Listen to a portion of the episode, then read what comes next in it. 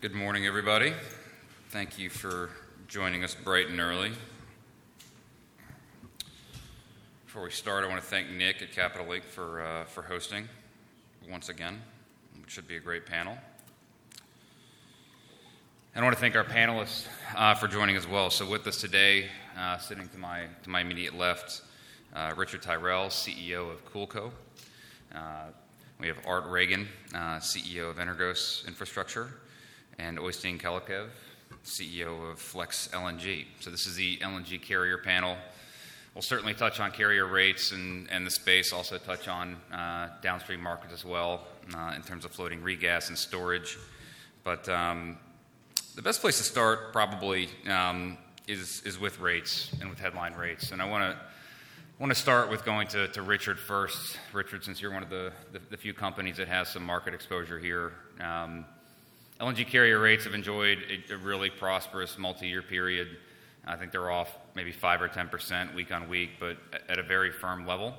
Um, and Coolco is, again, one of the handful of companies that actually has some market exposure here. So maybe a little bit of color from you to start with, with what kind of inquiry you're seeing uh, for your vessels, um, where you think the market actually is, both on a short-term and a longer-term basis, uh, and then just any, any color around how you think about locking those vessels up. Sure, happy to, Mike. And uh, I know what your last question is going to be, which relates to the short term rates. And I'm not going to give away my bargaining position, uh, so I'm not going to answer that question. Still going to ask later, but that's okay.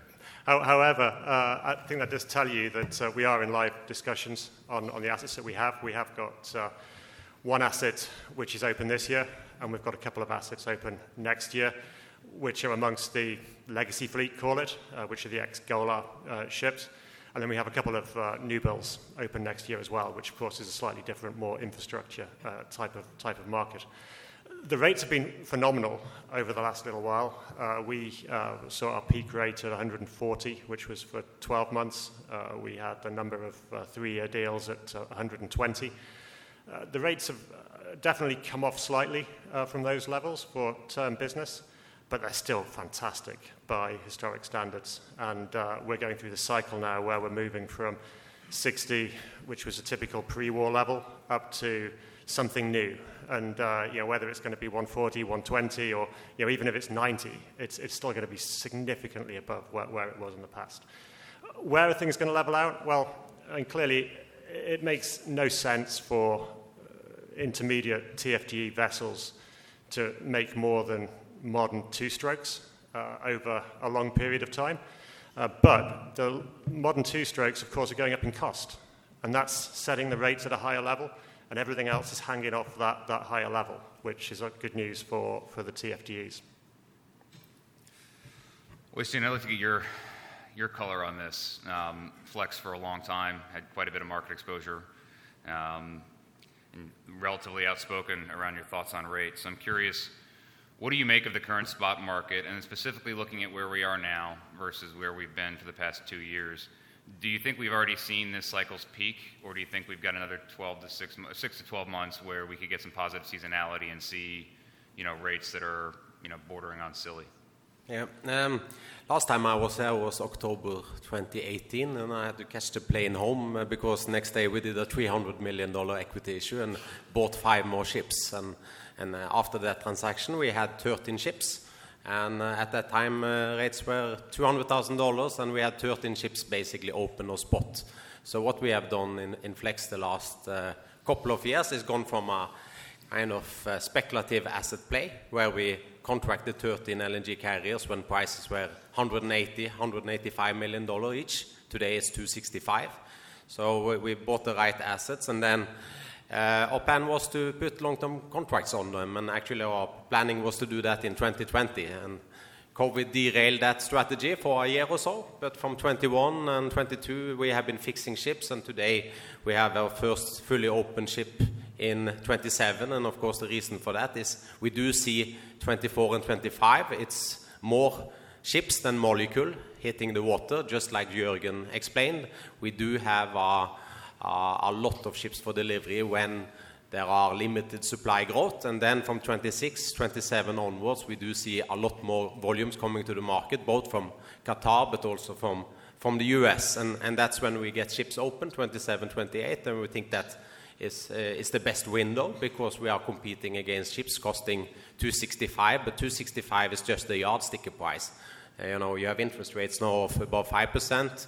Lead time is like four years, so these price, price of these ships are like 285 when they hit the water. So they need, as Richard says, they need a high rate uh, to kind of defend that investment. So 100,000 or so for 10, 12 years, and that means we can reprice our ships in the term market because we basically have the same ships.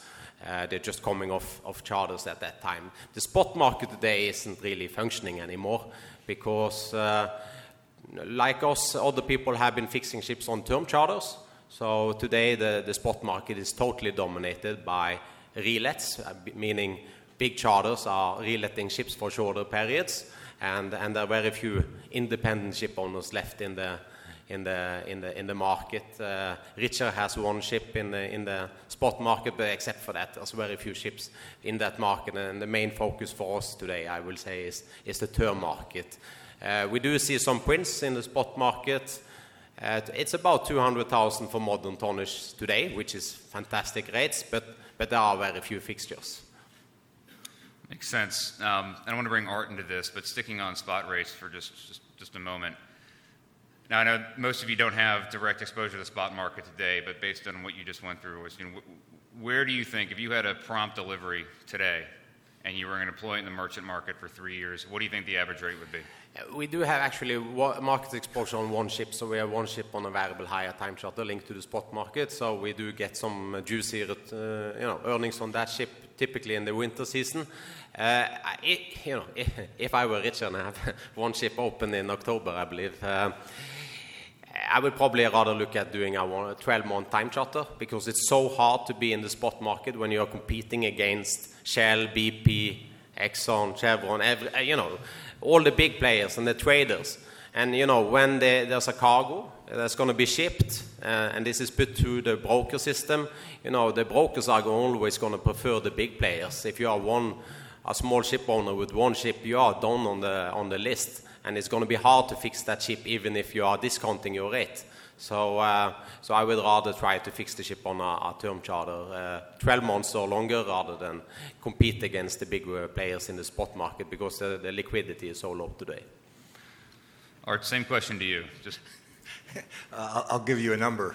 Good. If, if you're looking for a number, I, I would say for a, a, like Richard was saying, there is a range of types of vessels. So from an older steam vessel to a modern fuel efficient vessel. So for a modern vessel, let's say 125,000 a day for three years would be an acceptable rate in today's market, and that's a good return. So the market is still quite flush right there. So that, that would be a good return. I would, t- I would we would take that. Richard. Mike, when you're in the market for a ship, I'll tell you. Okay. Fair enough. Fair enough. Um, maybe maybe switching to term-oriented business and, and, what I know you guys are spending most of your time on. Um, I'd like to speak a little bit about tendering activity. Right. So. Uh, the potential to place big blocks of ships or, or even a couple ships with um, portfolio volumes, large projects, um, and maybe we can go down the line, or if anyone has anything different to, to add. But, but Richard, what kind of tender activity are you seeing right now? Um, and maybe without giving names, maybe scale of that tendering activity, region, um, any color would be helpful. Sure, and I think when you talk about tender activity, you're talking more about the long-term yes. uh, charters. So these are the infrastructure type type deals, maybe more applicable to the new builds. And uh, there, um, I think most of the uh, projects which are well known and uh, coming, uh, that, that, they're pretty well covered. Uh, so you're not seeing a huge amount of tender activity in, in that area. Uh, I, I, dare say uh, people like um, NextDecade might start looking at taking ships um, in, in, in, the future. Um, but, but in general, the forthcoming projects are quite well covered. The tender activity today tends to come from slightly different types of customers. Uh, it's partly the Japanese um, customers, which have got quite large fleets, including a lot of steam turbine ships that they're looking to uh, replace. And of course, they run quite rigorous uh, processes around uh, any, any, vessels they take. Uh, and then you have the um, big portfolio players. Um, a lot of them have quite big fleets, so yeah, they're always looking to add an extra ship uh, here, here, here, and there. So I think the activity today is not so much uh, specific to projects. It's either the Japanese uh, importers or it's the or it's the big big traders and uh, portfolio players. Art, anything to add? So what we do at Energos is predominantly real marine infrastructure. So the, the regasification assets is, is the, the, largest block of our assets. So that's a different kind of tendering process and a different demand scenario. Um, everything in the world is active today because of really what happened last year with Russia invading Ukraine. Everyone is reevaluating what their energy matrix should look like for the next 10 to 20 years, and it's not just energy transition, it is now energy security. So the marine infrastructure for LNG now, when it comes to that asset class, is in a very, very exciting sweet spot now, and the tender activity continues in Europe. It exists in South America in a big way, across Asia now, um, for, for multiple drivers, not just the transition component for, for decarbonization, but also for security. So it's, it's really worldwide now. We're, we're quite busy. Mm-hmm. Yeah, no, I, uh, we, we have very limited uh, kind of experience doing these tenders because we fixed 13 ships uh, ranging from 3 to 10 years, all of them without doing tenders. We, we think that you know, in, in 2020 we were the biggest operator in the spot market. We had all the ships open, and we uh, created a good uh, relationship with a lot of our customers, which were very happy with how we run the ship, uh, with the physical assets.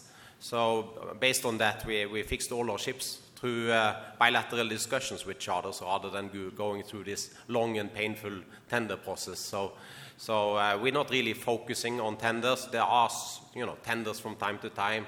Qatar is probably going to order more than 100 uh, ships on tenders.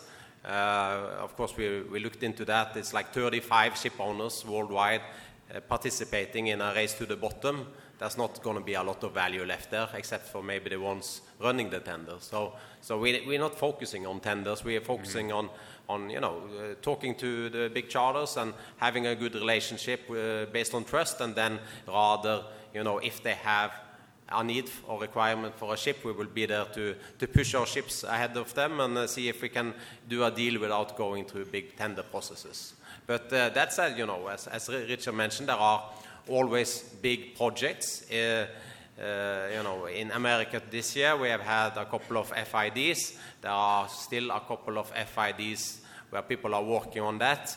If you're doing a big project, let's say 10 or 20 million tons, you don't want to you don't want to FID those kind of volumes, uh, let's call it uh, 10 million tons, and suddenly everybody know you are short 20 ships because then the ship owners with uh, available tonnage, they're to adjust upward the price if they know somebody is short 20 ships because the yards, as Jørgen mentioned in his presentation, they have a lot of backlog now. They don't really have capacity to suddenly add 20 new LNG carriers. So, so that means that if your people are developing a project with that kind of volume, they will typically try to secure uh, at least a majority of that uh, freight need before doing the FID so they are not being caught short in the market. So, so we do see some of those players, uh, uh, you know, sending out tender requests or meeting ship owners bilaterally to discuss if there are uh, possibilities to charter ships. I'd like to stay on that for a second um, in terms of exposure to either portfolios or projects, be it through long term tenders, shorter term charters, um, or, or, just business with portfolio codes that, that happen to have exposure or equity volumes in one of these projects you know, we've seen some very high profile projects globally pause, right? So obviously Arctic 2, where you've had some owners that deployed capital towards Arc 7s. You've got Mozambique, which I know Total started talking about restarting this year, but you know, we'll see. And then you've got some other projects in North America by a AAA rated sponsors, right? So Exxon, QP, Shell. Um, and the common theme here is that everything is paused or massively delayed, right? So when you guys think about your exposure to these projects. I'm, I'm curious how you think about it from a credit perspective. Um, I, there's a degree of insulation based on your your type of employment, but I think it'd be helpful to kind of run through with the audience how you think. What, what should they what should they think, they think about when they see Golden Pass pushing uh, for you know uh, commercial operations into um, early 25, right? Or uh, LNG Canada kind of continuing to slip. Like, how does that impact you as a ship owner? I, I, think you know there's not only projects slipping. There are also some projects that might materialize, which we didn't think gonna materialize. This year we had, uh, you know, Plaquemines, Port Arthur, uh, recently being FID'd. We do see some projects like Delfin, Mexico Pacific, uh, where, and Commonwealth, where people thought these projects are dead, and suddenly they are signed up 70 80% of the, of the, the volumes uh, and, and might do the FID. So, so there, there's not really that much slippage. I think the one that are uh, the most notable is, of course, the Mozambique LNG, where it's been delayed and derailed for quite some time. But uh, on Golden Pass, uh, I think they are on time, and, and, and, and, and the volumes will be coming, you know, basically when, uh, when announced. LNG Canada slight delays, maybe because of COVID, but it's not material delays. Uh, some projects, like the Venture Global projects, been very quickly ramped up, even though it's all uh, commissioning cargoes to the irritation of some of the, off-takers. Uh, but the volume's been, been in the market. So, so I, am not too worried about too much slippage, but I'm more worried about the, unbalance of the order book, where we do have a lot of orders 24 and 25, when there will be limited volumes, because the volumes takes off from end of 25 into 26. So, so you might have some time with uh, low utilization of the fleet, especially given the fact that Europe is uh, gobbling up most of the spot uh, volumes, meaning shorter sailing distances. So so I think that that's, that's more of an issue than kind of delays of, of, of uh, liquefaction trains. Art, Richard, anything to add? Yeah, I think it's the it's not so much the credit which you look towards for the types of counterparties that you're talking about on, on the whole within within this business, but it is the knock-on effects that uh, additional uh, shipping uh, has on the short-term market. Uh, and of course, how do you deal with that? Well, you, you look at your portfolio and you make sure you don't have that much exposure over, over that period. So, in our case, uh, out of our 11 ships which are on the water, uh, we've got uh, three of them which, which are exposed over that period, and the rest of them come open in 2026 and, and, and beyond. Uh, it's, it's that portfolio effect which you use to, to manage the potential downturn. So, in the in the regasification infrastructure, the credit counterparty, it's a huge issue because you you're signing up for 10 to 20 year contracts and you're really reliant on that credit. So as a as a discussion about what the market is right now, it ranges completely from AAA to something something not so exciting. And but that's that's a good thing. So there are a lot of choices. Obviously, for our long-term capital, we would prefer the investment grades, but there's a lot more competition for those, and the yields are lower. So where you're seeking higher yield, you need to take a little bit of credit risk. And uh, more importantly is understanding what's what's going on. So in a situation where you have an asset that is regasifying imported LNG and is in some cases singularly responsible to power a city, let's just say a city like Jakarta, for example, you do have an element of, I wouldn't say control, but support that can be helpful when underwriting an investment. And that's the development of this LNG world right now. Everyone is considering LNG as a transition fuel to decarbonize, and that's becoming more powerful. So it is a big concern, and thankfully, in the, in the infrastructure world right now, we have options from AAA to something mm-hmm. that's not so exciting, but there are ways to support that as well. So it's in a good spot. Uh, and maybe on that, if I could just clarify on the, on the shipping side, uh, we, are, we are kind of fortunate where you are more in the AAA uh, zone, maybe not AAA, but at least investment grade. And uh, that, um, that's the way it is because uh, shipping generally tends to be your customer is normally the, the upstream player uh, that, that have got higher credits. Of course, as you go, go downstream, you start getting uh, uh, emerging market credits and uh, the kind of credits where you do have to pay, pay more attention. Uh, but, but shipping is not so subject to those uh, lower level of credits. Yeah, I agree with Richard. You know, you have to have big, big bucks in order to be in the LNG game. So most, you know, you have a big, much bigger concentration of the super majors in LNG than in oil trading. Um, so, you know, for Flex, we have 13 ships on uh, term charters, so five with Cheniere, five with super majors, and three the three remaining ships are with the big uh, trading houses, which have been making a killing the last couple of years. Mm-hmm. So we're quite comfortable with the, the counterparty risk. So I want to pull forward the conversation on, on regas, Art, and come back to you. Um, as we touched on, on credit a little bit, but um, you know, one of the most active areas for, for regas and storage has been Europe. There's been a decent amount of momentum there, although maybe not developing as quickly as the market would like. Um, and then obviously there, there are regas opportunities and, the potential to deploy relatively high return infrastructure at other pockets of the globe. So maybe if you can get a little, bit of color in terms of what you're seeing in Europe in terms of the pace of regas development, uh, and then maybe some other regions of the globe that we might not be focused on where you think there's strong potential. The action has definitely been in Europe. I mean, there were 11 regasification units secured last year, so incredibly active. That's uh, like three, four times what it normally is in a, in a year for the regasification market. And thankfully, almost all of the European projects are government sponsored because reaction from the Russian invasion of Ukraine. So that's, that's quite investable and, and easy. Uh, when you mentioned slowdown, you know, there, there has been a little bit of a pause for absorption, I would say. The inquiry is still there.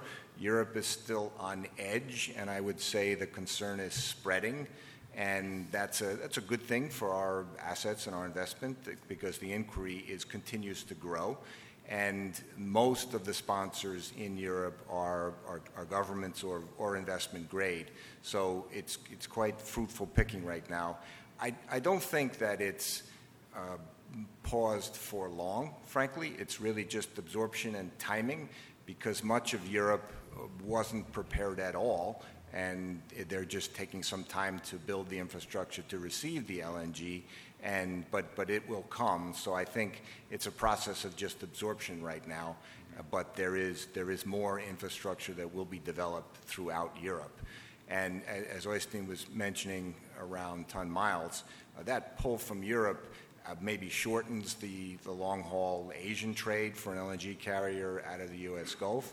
But at the same time, the volumes for regasification and, and, and growth of LNG use throughout Asia continues. So I don't think it's a, a short term thing at all. I think it's the, the supplies will continue to go both short haul and long haul to Asia. And there are developing markets in Asia where, as I was mentioning, that their, their strategies for the governments are not just the energy transition, where they've been very slow to, to move up and certainly very price sensitive in some of the non investment grade countries in Asia. But because of what's happening globally at the moment and what happened in the Ukraine, I think there is a heightened sensitivity around security. And therefore, these conversations are increasing and, and being followed through. And we've seen already in Europe how governments reacted very commercially. The public private partnerships, in many cases, moved at lightning speed compared to what the normal multi year process is. We're seeing a little bit of that in, in Asia as well. So it's, uh, it's, it's a really good time. I think the growth of the volumes will continue. We're also seeing a lot of activity in, in South America, uh, Brazil in, in particular. There's a number of, of public and private projects happening there.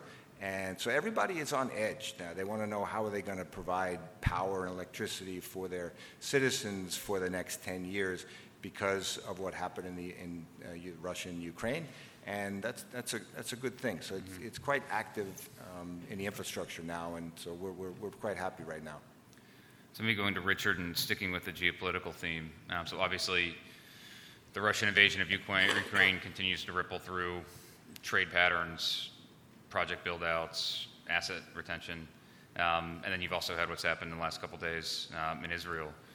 C- can you speak a little bit around the impact that geopolitical risk has for LNG carriers, both in terms of ton mile, crew safety. Just how do you, when you see stuff like that happen, right? It's been a very busy you know, year, year and a half in terms of kind of heightened geopolitical risk.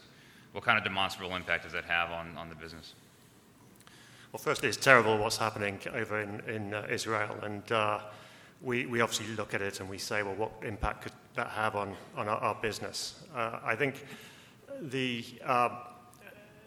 it, if it escalates, that's when it would have an impact on the uh, LNG uh, business. Obviously, Israel uh, does export a bit of gas to Egypt, and um, maybe that ends up getting exported through those terminals. But it's relatively marginal volumes in the big scheme of things, at least at this stage. However, what it does do is that it puts everybody um, very much on edge when it comes to energy security. And uh, of course, that's not new. They've been on edge ever since the Russian invasion of the uh, Ukraine. And uh, ultimately, it's it's this kind of thing which holds up the gas price. Now, um, anyone who's long gas obviously benefits from that.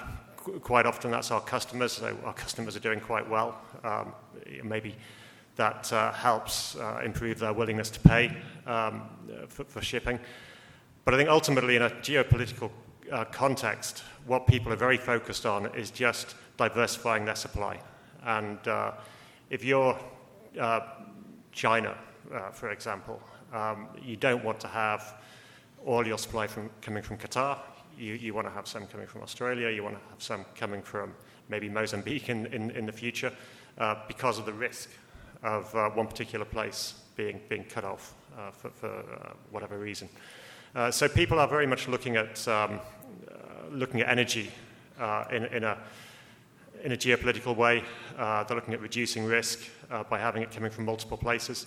And that's why shipping is so is so, so essential to to this market.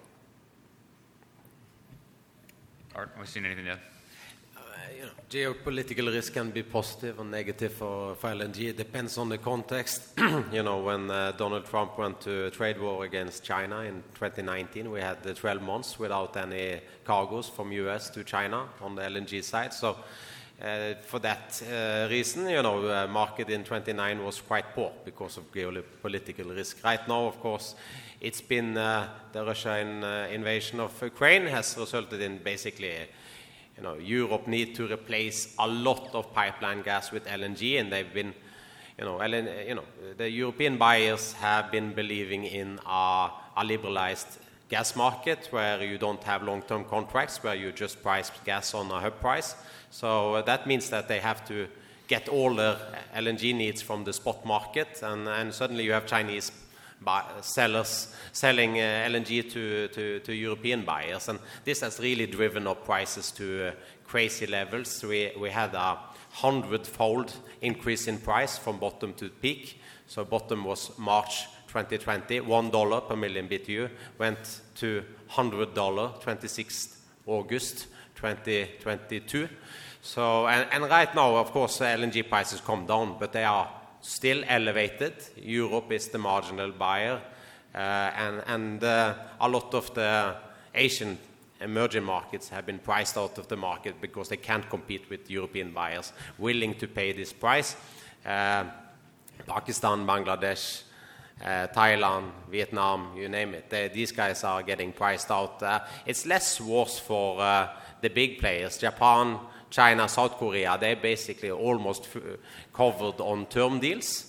So they are not really dependent on the spot market because they have sourced all their LNG needs on long-term contracts and and are not really affected by the spot market unless they sell their cargoes to European buyers. But all the developing countries, they are not this access to, to long-term LNG contracts and need to buy Eh, LNG in the spot market. And right now, still, the prices are too high. Prices are in contango.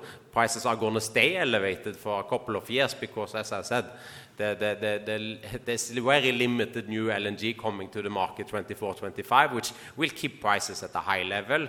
So they have to turn to other feedstocks. And uh, one of them is LPGs, which I will be talking about in the Avance Gas uh, LPG panel here in a couple of hours' time. So, so they, they are sourcing the cheapest hydrocarbon they can find, and right now it's not LNG.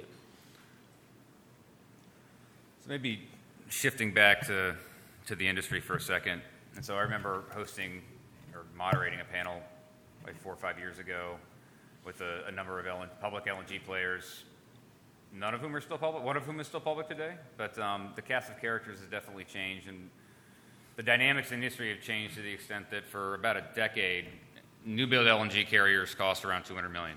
Right, so you can kind of set your watch to it. You have an idea what 70 the reference rate would get you from a cash-on-cash return.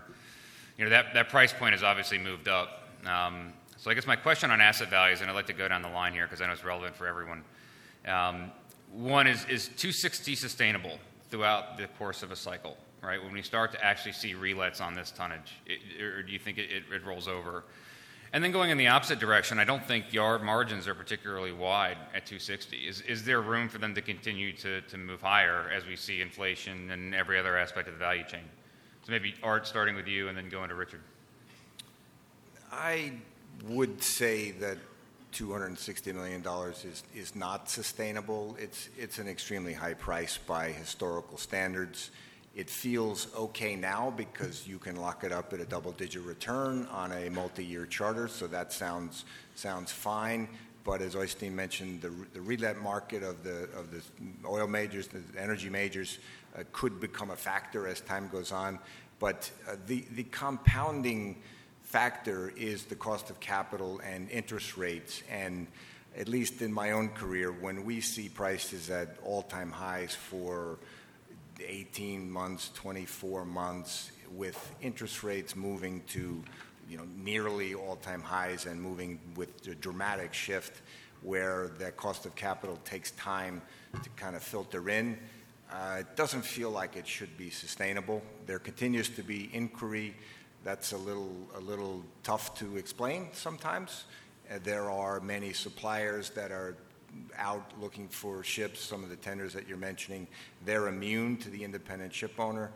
Um, so overall, I, I think that uh, if I had to answer the question, I would say it's probably not sustainable and that at some point we're going to see a rationalization of more long-term numbers. Uh, well, firstly, I, I, think there's a lot of uh, ship owners out there which are, which are not public that, that have actually found themselves caught out by this change in rates. Uh, so uh, you know, you get a lot of people calling up saying, "Would you like to buy an LNG carrier?" And you say, "Interesting, 260," and they go, "Yeah, 260, but you know, today." But then you ask, "Okay, what about the contract?"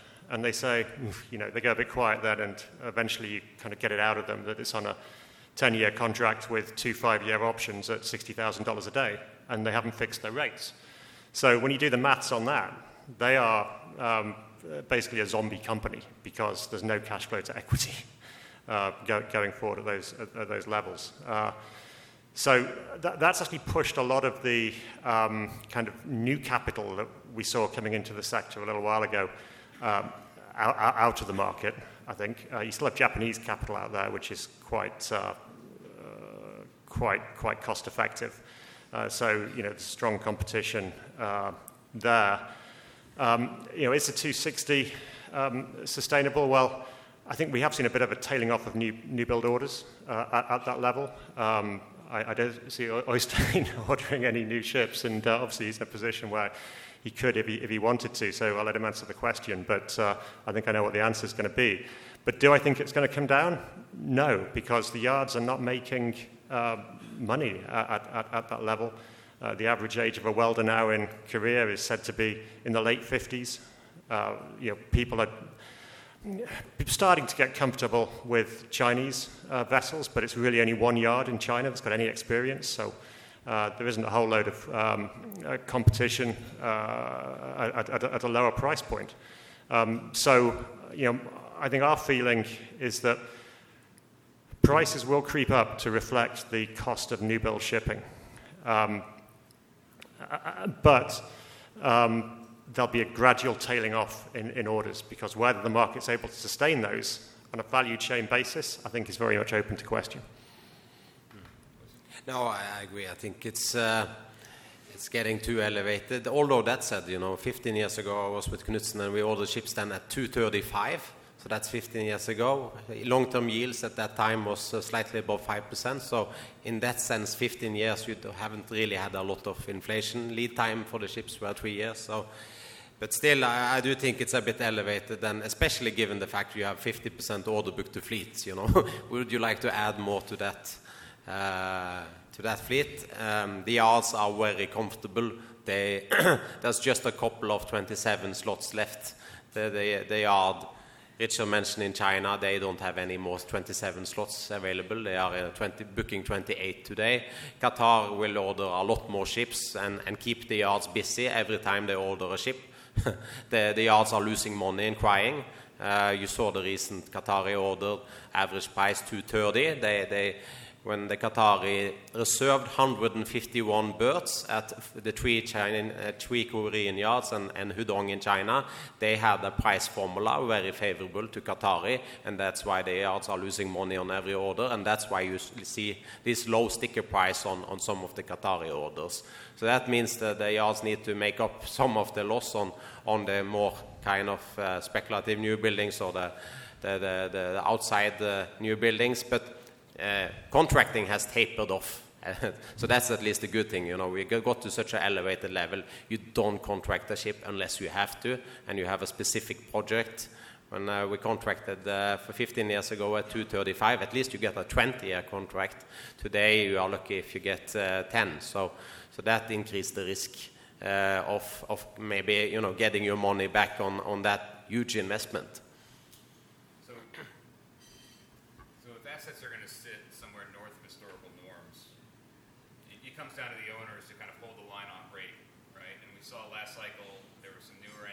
Space some PE-backed owners um, that were particularly active in dragging those rates down. Richard, you mentioned 60K at, with, with five-year back-to-backs on it, um, which rings pretty true.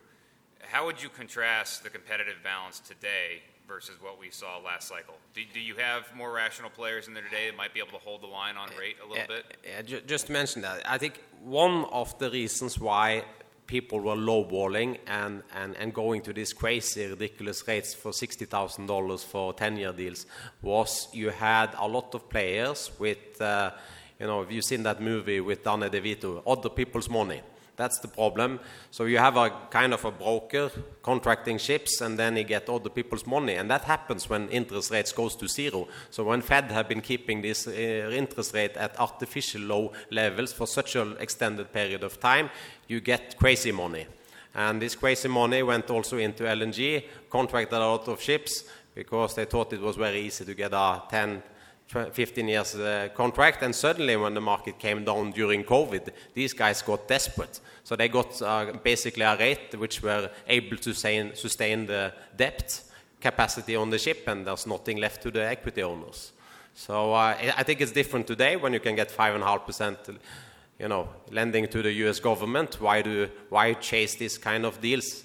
Uh, there's not really a lot of these players left, and that's I think will uh, create more discipline by the owners. Art, Richard?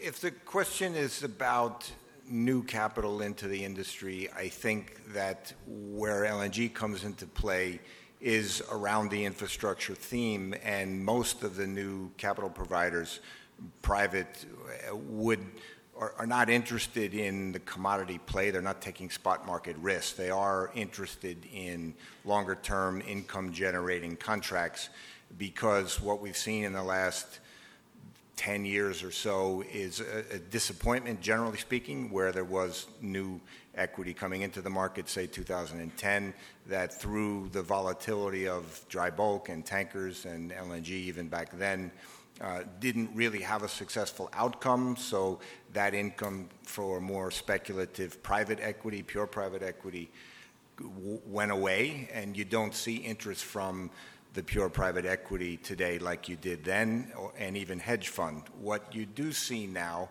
is more long dated capital and, and infrastructure oriented, and I, I can also speak for now the Apollo funding that is the majority owner of Energos Infrastructure it is it is really perpetual capital. It's it is insurance capital. It is pension fund oriented. So it fits uh, when you have long term contracts, and that's a shift. So I think in the last five years or so, we've seen re-emergence of new capital coming in, but it's different capital than before. It's not willing to take that spot market risk because that's just too volatile. And, uh, and, and that's, that's here to stay because when I say infrastructure capital, mentioning again the current blending of two themes the world, and when I say the world, the, the, the, finance world, capital providers are wanting for sure to decarbonize and also needing to. So, where, where can you put money into? LNG is a, is a perfect place because it's a, it's a growing market. There's huge supply coming online, very capital intensive, and it's going to stay. And it's a good thing that it also decarbonizes the world. It, maybe it's not completely sustainable the way it, uh, uh, solar or, or ammonia or hydrogen can become over time, but right now, if you want to generate uh, the same amount of electricity and power generation for large populations, LNG is a perfect spot to transition as we're figuring out long term decarbonization. So that's also the reason, not only the income, but also the purpose of infrastructure funding, and I think it's here to stay. Anything to add, Richard? Just, just quickly, I think all the owners have been strengthening their balance sheet, and uh, there is a recognition amongst customers that uh, they, they want to go with good, experienced owners which maybe has not always be, been the case. And, and, then lastly, this notion that LNG is going to become a spot market like the tanker business, that's completely out of the window now. Uh, so I think there is, is hope that uh, the, the, rates do stay quite, quite firm and uh, people maintain their discipline. It's a good place to end. Um, thank you all for the time. Thank you for joining us. And uh, Nick, we'll hand it back over to you.